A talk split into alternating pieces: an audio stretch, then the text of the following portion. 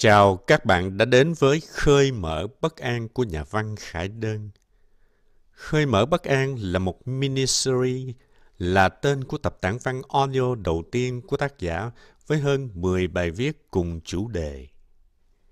Nhà văn tự vấn Đối thoại với sự bất an vô hình, nảy sinh từ những kỳ vọng và áp lực đời sống. Khải đơn đặt lại câu hỏi liệu ta có quyền chọn khác đi? Bất an đó là thật hay giả? Hay ta có con đường khác để mưu cầu sự an tâm cho chính mình mà không tàn tạ trong cuộc đua kiệt sức? Còn bạn thì sao với hạnh phúc và bất an? Hôm nay chúng ta đến với bài viết thứ 11 trong series thứ nhất Khơi mở bất an của nhà văn Khải Đơn. Bài viết có tựa đề là Viết cho thời cạn kiệt năng lượng.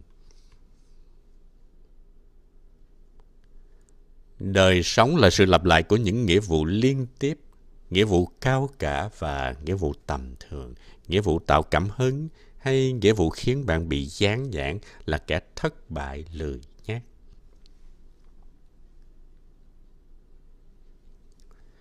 Bạn khép lại ngày làm việc cuối tuần, nhưng bạn không biết sẽ làm gì với 48 giờ nghỉ sắp đến. Bạn rất mệt, bạn muốn ngủ, nhưng bạn cũng không muốn ngủ. Bạn không có nhu cầu giải trí, hồi sức, vui vẻ, gặp gỡ. Bạn lững lờ trôi trong sự đờ đẫn lạ lùng không có lý do đó đến đầu tuần kế tiếp. Bạn mở mắt buổi sáng thứ hai, không muốn rời khỏi giường, trần nhà trống trơn như ý nghĩ của bạn, không gợn sóng hay chuyển động gì. Bạn bắt đầu tuần làm việc ở khoảng chân không cạn kiệt khí thở. Bạn không có chút mong muốn gì kéo lê tuần mới về phía trước. Thời gian cạn kiệt, bạn là chiếc bình nước thủy tinh trong veo, nhìn xuyên qua có thể thấy thế giới nhưng thân bình trống rỗng, không gần phản hồi để cuộc sống ngoài kia biến đổi qua màn chất lỏng. Sự phản chiếu trong vắt và vô nghĩa. Bạn không làm cuộc sống mình khác đi, thế giới không thể đổ đầy niềm vui cho bạn vì những rào cản vô hình nào đó. Nói cách khác, thế giới đẩy bạn vào góc phòng, không xấu hay tai hại, không đặc biệt cũng chẳng tồi tệ, bạn không thể gọi tên điều đó là gì. Một hôm như vậy, tôi nằm trong căn hộ và tưởng tượng trên trần nhà màu trắng trống trơn có gương mặt người lồi lõm trồi ra khỏi lớp trần bê tông phẳng lì. Gương mặt méo mó đó chế giễu, chuyện trò thủ thị, sau đó chê bai, rồi phản tỉnh, gầm gừ rủa xả. Thật dễ chịu khi có ai đó đẩy mình về phía trước. Thật dễ chịu khi ai đó gọi tên cho mình cái cảm giác tê dại của kiệt quệ này. Nhưng nếu không có ai thì sao? Mặt người trồi khỏi tường, đó là ước mơ của tôi. Ước gì có ai đó làm giúp tôi phần việc khó nhất. Nhận thức điều gì xảy ra với bản thân, lên kế hoạch giúp tôi đi tiếp con đường bên ngoài giường ngủ. Nhưng tôi đã lớn lên và buộc phải sống với thế giới không có bàn tay đẩy mình đi tới. Không còn lời cằn nhằn của ai đó kỳ vọng mình.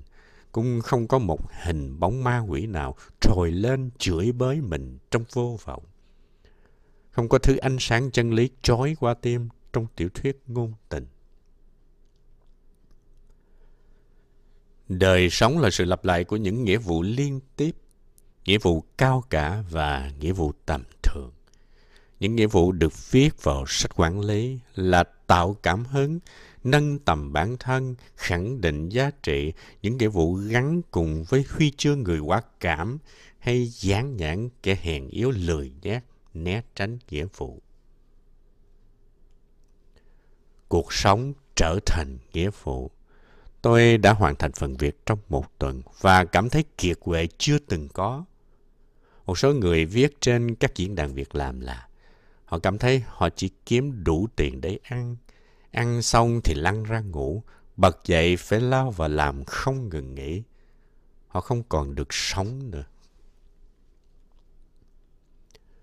Một số người khi được hỏi sống là gì, đã trả lời là phải mua được chiếc mountain bike mới cho mùa đông. Phải chinh phục được đường chạy sau 3 tháng luyện tập. Phải dắt bố mẹ đi du lịch mùa hè. Phải tặng người yêu chiếc xe em đã mong đợi nhiều tháng. Số khác nói rằng, sống là có thể ngủ tròn một giấc mà không giật mình tỉnh dậy vì con khóc, là trả hết nợ cho bên vay nặng lãi thường xuyên đến đập cửa và chửi mắng gia đình. Có thể đi bộ một chiều cuối tuần mà không có điện thoại giật ngang, bắt lên máy tính làm việc. Có thể nằm ngửa nhìn trời ngoài bãi biển và không phải lo đến mấy trăm email trong công ty khi tuần đi nghỉ kết thúc.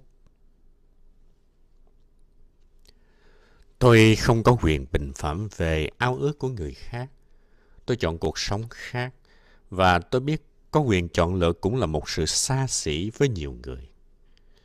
Nhưng tôi tìm cách để mình không cạn kiệt và rời bỏ vòng xoáy của câu chuyện mình không muốn trở thành nhân vật. Tôi cẩn thận với chuyện tiêu tiền vì nó có thể hủy hoại phần đời quan trọng của tôi vào chuyện vô nghĩa. Thời 20 tuổi, bạn dắt tôi vào một cửa hàng và tôi bước ra với một chiếc váy vài triệu đồng.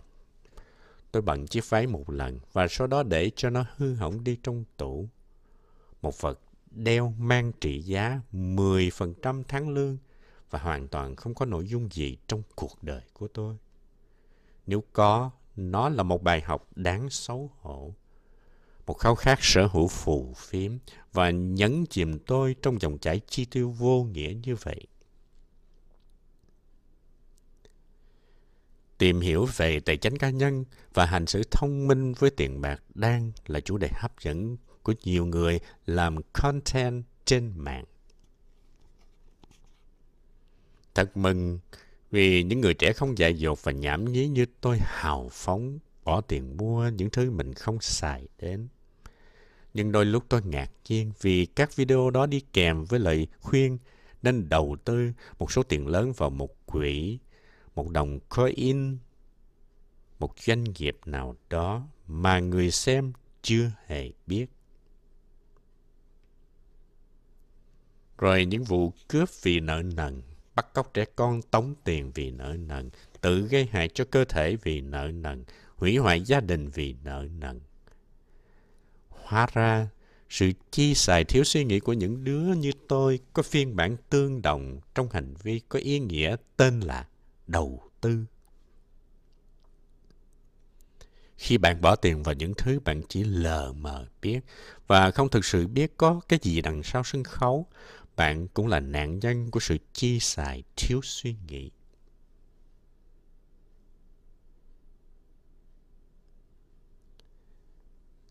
tôi cho mình không gian thật rộng lớn để thử cái mới, làm sai và học thêm điều mới mẻ. Có nhiều bạn cực kỳ kỷ luật nói với tôi rằng họ chỉ cho phép bản thân sai ba lần trong công việc và phải luôn trỗi dậy tốt hơn từ những thất bại đó.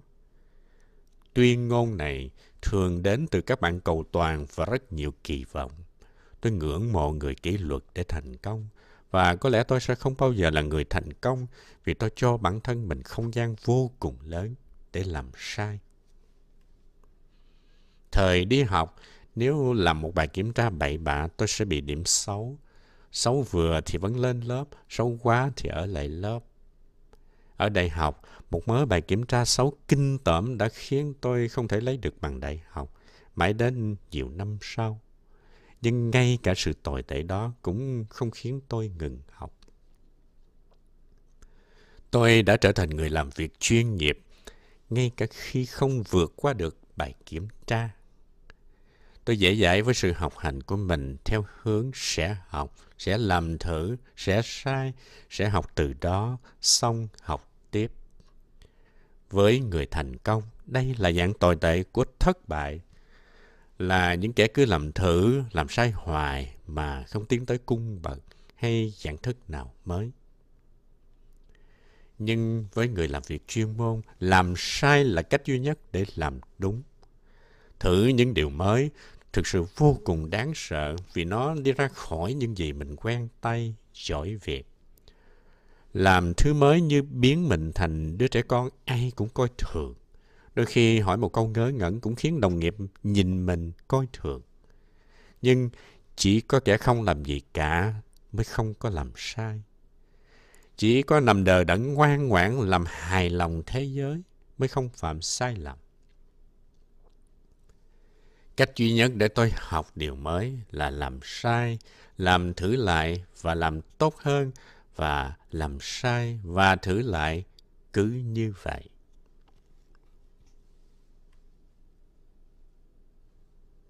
Tôi bao dung với chính mình. Để có thể tiếp tục làm sai, làm đúng, tôi học cách bao dung với chính mình. Ai cũng nói bản thân luôn bao dung với chính mình, nhưng khi tôi hỏi ra thì không. Hóa ra mọi người khắc nghiệt với bản thân và quá nghiêm khắc với điều chưa vừa ý xảy đến trong cuộc sống gia đình hoặc sự nghiệp. Có một bạn từng nói với tôi, bạn cảm thấy thật tồi tệ vì sau 5 năm đi học ở Nhật, bạn giờ chỉ là kẻ trắng tay, ngu dốt và không làm gì được. Lúc đó bạn muốn bỏ luôn cái chương trình nghiên cứu vì quá mệt mỏi với chính trị trong văn phòng và về nhà với mẹ. Khi đó tôi ngồi với bạn một buổi tối trên mạng để hỏi 5 năm qua bạn đã làm được gì. Bạn đã phụ được mẹ một phần tư số tiền mua ngôi nhà mới cho ba mẹ và bạn. Bạn đã mổ chữa mắt cận thị và giờ không cần đeo kính. Bạn biết tự nấu ăn và nấu sẵn các bữa ăn hàng tuần để có thể ăn thứ bạn thích và tiết kiệm tiền. Bạn đến thăm 6-7 quốc gia khác nhờ vào tiền để dành, cơ hội đi hội thảo nghiên cứu. Sau một hồi liệt kê ra quá nhiều, tôi đã nói bạn đã suy nghĩ kỹ về điều bạn gọi là sự tồi tệ chưa? Bạn có biết một đứa như tôi chưa bao giờ làm được nhiều việc như bạn năm năm qua, bạn có biết không? Thực sự tôi không rõ bạn có cảm thấy tôi nói đáng tin không? Hoặc có thể bạn thấy những người như tôi không thực sự cảm nhận được sự tồi tệ của tình trạng không muốn theo đuổi tiếp chương trình nghiên cứu. Tôi cũng không giúp bạn giải quyết được gì với môi trường làm việc, đề tài nghiên cứu, nhưng tôi rất muốn bạn đổ thêm dầu vào ngọn lửa nhiệt tình đã khiến bạn rời nhà đi xa 5 năm trước. Bạn đã rất thành công với bản thân, bạn không tồi tệ và nếu phải đổi láp hay rời môi trường nghiên cứu ra công ty, thì đó là bước tiếp theo của công việc, chứ không thể diễn giải là vì bản thân tồi tệ hay lựa chọn làm ra tay trắng. Nếu hôm nay bạn thấy mọi thứ rất tồi tệ, hãy lấy giấy ra và viết câu trả lời cho câu hỏi. Ba năm qua, bạn đã làm được điều gì? Đừng giới hạn câu trả lời trong tiền, nhà hay là xe hơi. Hãy cho câu trả lời mở ra với cơ thể, các mối quan hệ, trái tim, cảm xúc, kỹ năng. Nhớ thành thật, nhớ thật chi tiết bạn sẽ ngạc nhiên vì số lượng điều mình đã làm được đấy. Để tăng thêm sự độ lượng với chính mình, tôi thường tập một bài yoga buổi sáng và nói, tôi làm được việc, tôi yên tâm, tôi đều đặn cố gắng. Tôi cũng làm tương tự khi chạy bộ, còn khi tập lướt sóng, tôi bơi đi và nói mình vẫn nổi thế này mình rất ổn, mình sẽ làm được thôi. Một chị huấn luyện viên yoga chia sẻ, ban đầu khi nói những câu khẳng định này, chị thấy như đang lừa bản thân bằng lời có cánh giả tạo vậy. Vì sự thật, lúc đó rất bấp bênh và lo âu. Có thể bạn cũng cảm thấy thế khi mà lần đầu nói, nhưng bạn cần cho bản thân sự trấn an đủ tốt để có sức mạnh đi tiếp đường dài. Đôi khi nói dối bản thân là tiếp thêm năng lượng cho ngày kiệt quệ. Tôi muốn mình đi tới, chậm hay nhanh không có quan trọng. Quan trọng là tôi không rơi vào triền miên âu lo và hoảng sợ. Tôi tự dặn mình. Tôi yên tâm. Tôi cố gắng. Mỗi sáng dặn mình như vậy. Và ngồi vào bàn làm việc, tôi thực sự cảm nhận sức mạnh của sự nỗ lực dâng lên trong mình. Tôi xúc động vì bản thân mình cũng đủ dũng cảm để làm những việc cần phải làm, đủ dũng cảm để không sợ tụt lại, hay quê sệ, hay hèn yếu. Sự dũng cảm đó bắt nguồn từ việc tôi bao dung với chính mình, bao dung như một bài tập, bao dung như nhu cầu bắt buộc phải sống và phải hạnh phúc.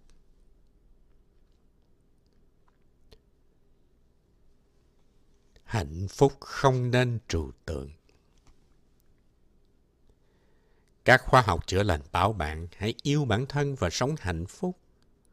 Nhưng hạnh phúc có mùi gì, vị gì, cảm giác ra sao trên da thịt, trên môi, trên mũi, thì họ không dạy bạn. Những bài học chữa lành như vậy cũng giống như bài giảng đạo đức vậy. Giảng rằng ta phải là người tốt, sống có đạo đức, nhưng tốt là gì thì không giảng. Đạo đức là gì cũng mơ hồ. Tôi cố gắng giải thích hạnh phúc của mình rõ ràng đến mức có thể sờ thấy hoặc đo đếm.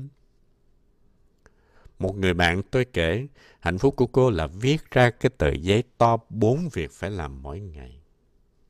Ở công ty và dùng bút gạch hết cái cuối cùng khi cuối ngày.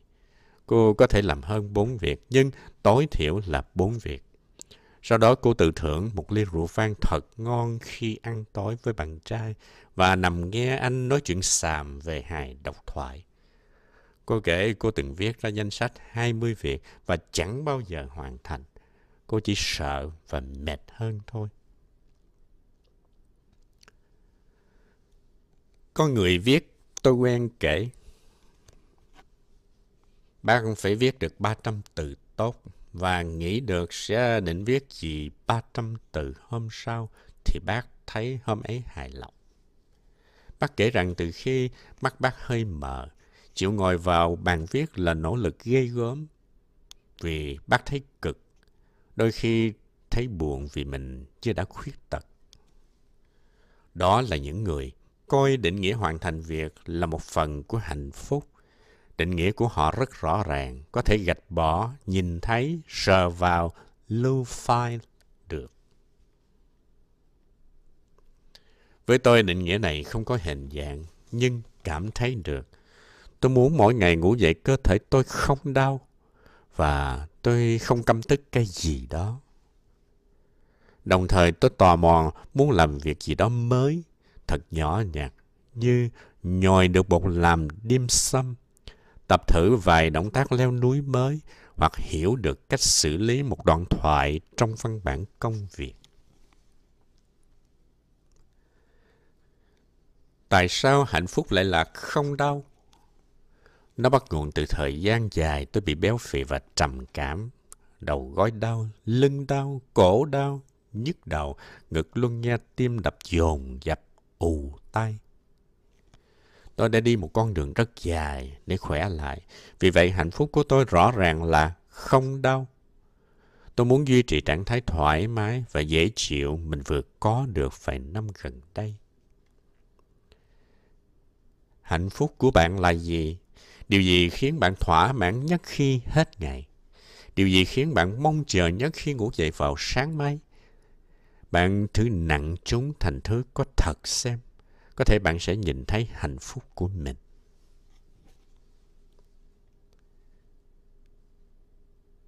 Bạn có cho bản thân không gian hồi sức không? Tôi thường nghe các anh chị lớn tuổi chê bạn trẻ Gen Z là làm hơi tí là hoải, hơi tí là chữa lành, hơi chút là kiệt sức. Tôi sẽ không tranh luận ai đúng, ai sai, nhưng trường sức và hồi sức là hai phần quan trọng của cuộc sống mà để bạn có sức tận hưởng cảm giác sống từ chính cơ thể không kiệt quệ của mình. Một người tôi biết sau khi ly hôn và con gái anh chuyển về sống với vợ, anh đã làm việc với cường độ rất cao, lao vào nhiều dự án cùng lúc. Lý do của anh là làm đến khi kiệt sức để không phải nhớ con, không phải nghĩ đến chuyện mình là người cha không tốt ra sao. Cố nhiên tôi không thể tranh luận với anh rằng làm người cha tốt không đồng nghĩa với làm việc không ngủ kéo dài như vậy. Tôi chưa bao giờ làm cha mẹ để hiểu sự chia ly này, nhưng tôi biết anh sẽ không tìm ra lời giải làm cha tốt hay không tốt bằng cách làm việc quá sức. Đánh tráo khái niệm có thể đánh lừa cảm giác, nhưng cũng có thể làm bạn mất đi khao khát cảm thấy cuộc sống có niềm vui khi bạn đã kiệt quệ. Có thời tôi nhận các dự án mới liên tục, từ quyển này đến quyển khác, từ chuyên đề này đến chuyên đề khác, từ chiến dịch này cho đến chiến dịch khác, cho đến khi tôi phát sợ tất cả và bỏ chạy. Khi ấy, tôi không biết mình đã bào mòn bản thân và không cho chính mình cơ hội đi hành trình dài. Giờ đây, tôi cho bản thân không gian để thở, để luận giải, trận tranh luận trong công ty để hiểu mình cảm thấy gì sau khi đối thoại với đồng nghiệp, để hiểu sau một dự án, điều gì khiến tôi muốn tiếp tục hay từ chối. Nhìn lại từng bước mình làm, cảm giác dâng lên trong mình. Không quay đi khi cảm xúc xấu hay khó chịu, không nhào tới nếu hào hứng quá mức. Quãng thở này giúp tôi tìm được sự bình tĩnh khi làm việc lâu dài trong những dự án kéo dài nhiều năm.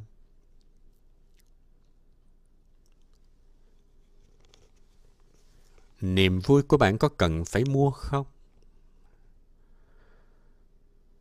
Một người bạn của tôi khoe rằng cái cây của cô vừa ra một cái lá khổng lồ dù trồng ở trong nhà. Chị tôi khoe là sau khi mang được cây chuối ở Huế về, giờ chị trồng nó đã ra buồn chuối. Chị rất đợi sẽ ăn thử xem có ngon như khi chị mua chuối của chủ nhà đó không. Tôi tạo ra mục tiêu là niềm vui của mình không phải mua. 50% lý do là vì tôi không muốn phụ thuộc vào ràng buộc tiền bạc. Đồng nghĩa với việc khi không có tiền để tạo ra niềm vui thì tôi rơi vào buồn bã.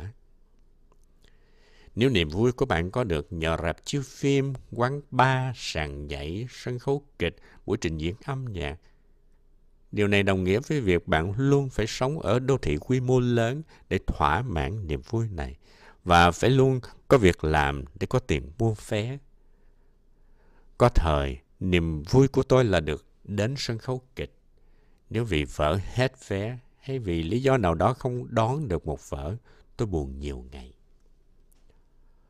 Loại bỏ hết các niềm vui cần bỏ tiền. Buộc tôi đặt câu hỏi làm sao để mình vui. Tôi bắt đầu sáng tác. Tôi dùng video, sách, audio để nghe, xem, đọc, sau đó sáng tác ra thứ mình muốn. Quá trình đó đem lại phần thưởng vô giá như những người nấu ăn, niềm vui và cả những cảm xúc lên xuống của họ khi nấu ăn, nấu dở, khác với người có tiền, đi ra nhà hàng gọi món như ý. Tự tạo ra niềm vui, bao gồm cả tâm thế, nhúng tay vào thất bại và xoay chuyển sự chưa hoàn hảo. Tưởng tượng xem khi bạn nấu cho người yêu ăn và thành thành quả nó dở thấy gớm. Bạn sẽ phải nghĩ cách để buổi tối đó vẫn vui và không trở nên xấu xí vì bạn luôn mồm phàn nàn. Tự tạo ra niềm vui bao gồm phải gồng lên để thách thức chính mình. Khi thứ mình tạo ra không được lấp lánh và hoàn hảo như thứ đi mua, bạn có quyền phàn nàn với nhà hàng nếu bạn gọi món và đồ ăn không như ý. Bạn chỉ có quyền suy nghĩ làm sao để món ăn bớt dở nếu bạn tự nấu. Không phàn nàn hay nguyện rủa xung quanh là món quà quý nhất khi bạn buộc phải tự tạo ra niềm vui. Bạn đón nhận chính mình thành thật hơn. Bạn thấy mình giỏi thêm biết bao nhiêu và không lệ thuộc vào số tiền trong tài khoản để thấy vui.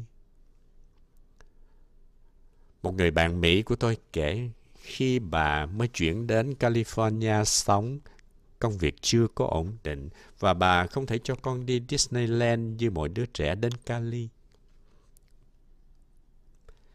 Thay vào đó, tối thứ sáu bà sẽ nấu đồ ăn thật ngon. Xong xuôi sáng chở ba đứa con đến một công viên, State Park, cho tụi nhỏ đi bộ, tìm hiểu thực vật. Sau đó đến trưa thì trải thảm ra một bóng cây ngồi ăn. Buổi chiều bà dắt bọn nhỏ lên một đoạn cao, ngắm hoàng hôn và sau đó về nhà. Tất cả số tiền bà tốn là tiền xăng và tiền đồ để nấu ăn, vé vào State Park bà mua cả năm và tính trên xe chứ không tính trên số người. Con của bà là bạn của tôi, một anh bác sĩ cực kỳ yêu thiên nhiên, đã có thời dành cả năm để đi chơi hết mấy trăm cái State Park ở California. Niềm vui của bà đã trở thành niềm vui của con trai bà. Niềm vui bà tạo ra không cần đến thẻ tín dụng có số bự, không cần tài khoản nhiều số, không cần phải có địa vị xã hội. Giảm được gánh nặng tiền bạc cho niềm vui, đồng nghĩa với việc bạn tích được năng lượng để dành cho những ngày dài, hành trình dài, thử thách kéo dài. Vào ngày kiệt sức, bạn hãy uống nước nhiều, tìm một nơi xanh mát đi bộ, hãy nghe một bài nhạc thật hay, hãy nấu cho bản thân ăn, hãy gọi cho người bạn yêu quý, bắt nó nấu cho bạn ăn. Hãy hồi sức và bước vào tuần mới đầy sức mạnh.